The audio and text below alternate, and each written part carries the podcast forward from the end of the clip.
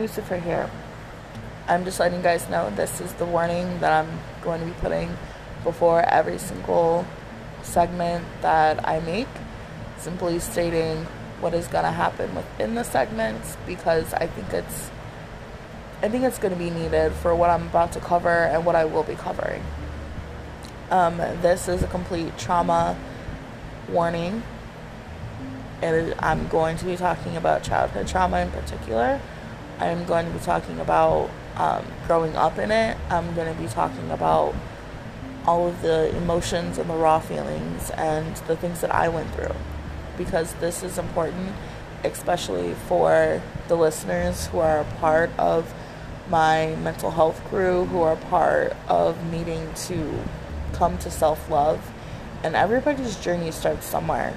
And maybe your journey is closer to mine than what you're thinking. So, once again, this is a trauma warning. It is a trigger warning. It is a warning for all of all of my listeners out there that I'm about to unpack some pretty hefty things.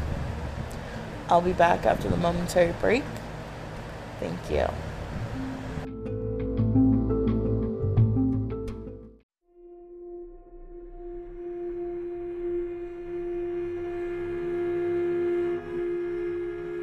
Welcome back, you guys. I am just gonna start out and start from the beginning, start from where it all started. So, my mom, she had four kids one boy, three girls. Her son, of course, was her pride and joy. Um, did everything to build him up, everything she could to make sure he was good. First daughter came along.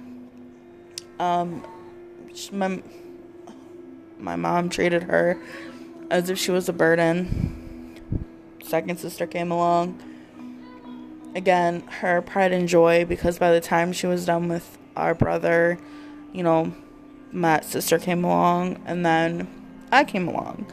I was the unwanted. I was the one she dreaded having. I was also the one that had most of the complications. And she blamed me for a lot of things. She blamed me that she, like, she blamed me that I was the reason she couldn't have other kids. She blamed me for making her sick the entire time. She blamed me for a lot. Um, growing up, it was definitely a struggle. It was not something for the faint of heart. Um, some of my first memories were sitting in front of the TV, and it was like specifically like in a walker. Um, I later found out that I had issues with my muscles when I was a baby, and I didn't know how to walk until I was closer to four. I also found out that I had um, a heart defect that luckily I outgrew. Um, so I was like, I was I was a miracle baby. I was.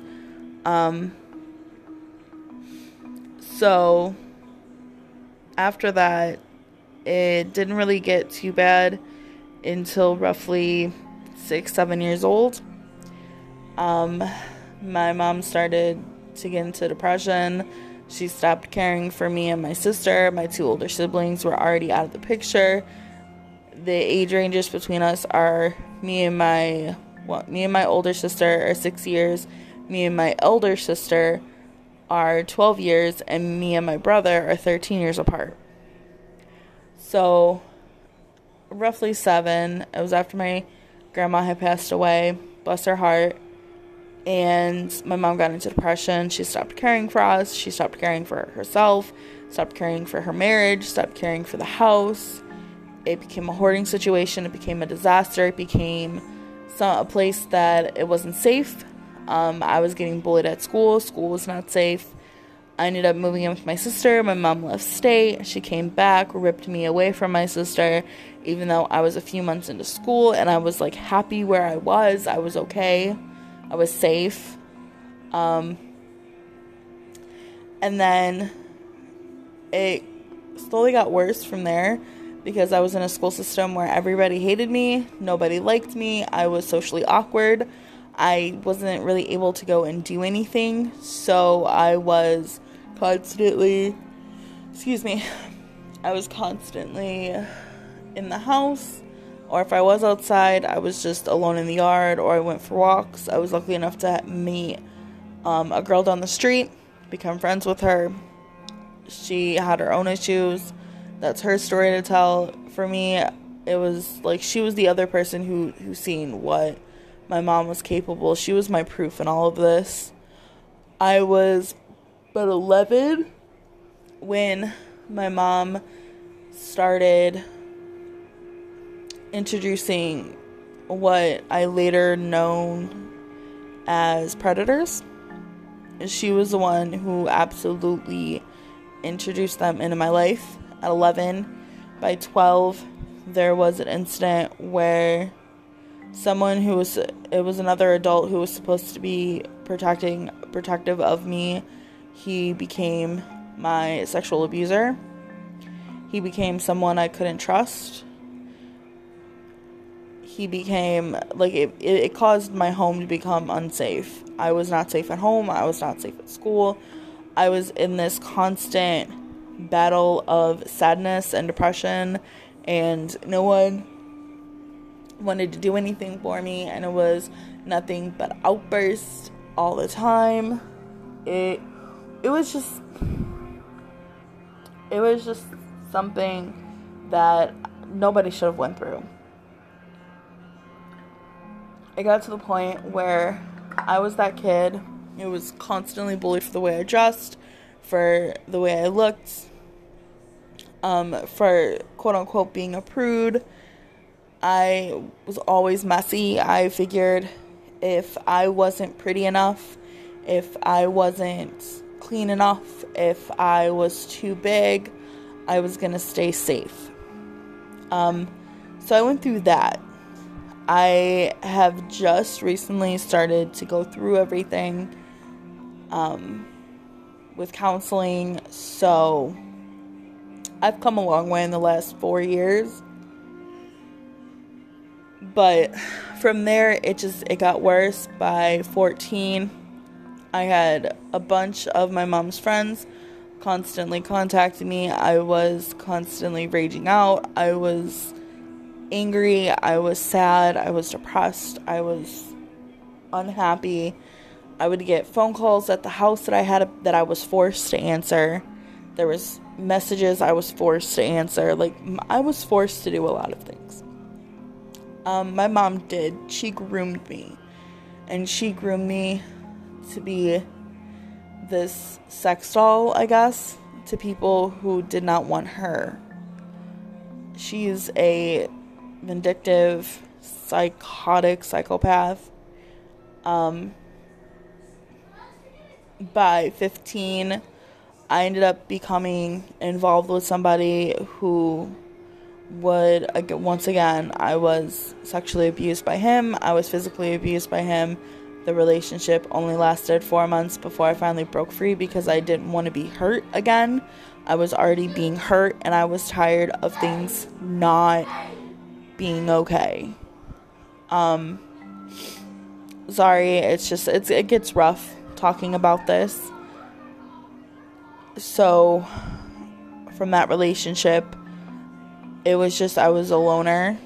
Um, I was still constantly going through the whole internet stuff and the phone calls and did, forced to deal with that. I ended up making a few friends online that weren't that did not have my best interest at heart. I was that kid who would talk to, you know, older guys and older girls because that's what I was groomed to do. I was never comfortable with it. I was never okay with it, but I was just I that's all I knew to do. Um, school sucked for me because I couldn't focus. I was constantly scared. I felt like I was a constant target. I did reach out to counselors, to therapists, and nobody ever got anyone involved. And when they were involved, they did not help. Um, it became, she became verbally and mentally and physically abusive by about 16 that lasted until I was 18, and I ended up moving out of state. So, yeah. Um, so yeah. Things that happened between 18 and roughly 24, 25. I'm not going to get into mainly because the um this is this is the one that's talking specifically about childhood and how how it can affect relationships and how it can affect people and how it can affect your self-love. So I'm going to go ahead and take another break and when I come back, I will get into that portion.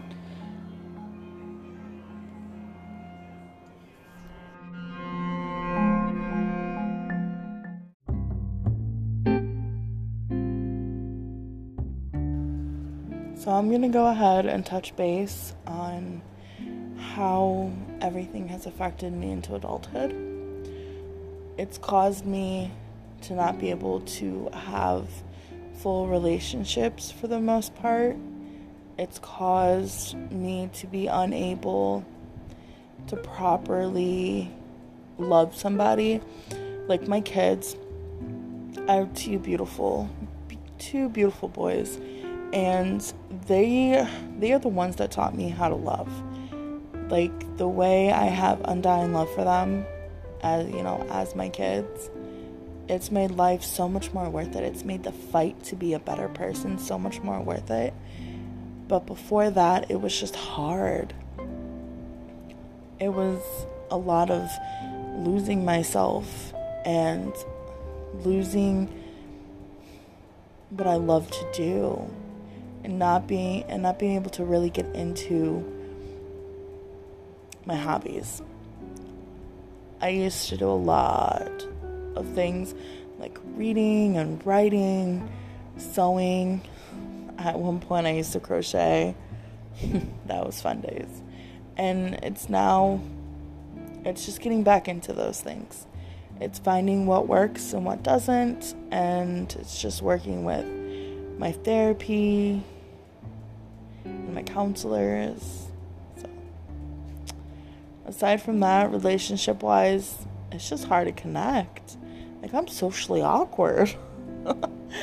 like, absolutely socially awkward. And I don't mean to laugh. Like, it's now for me, I find small bits of humor in it. But that's just me.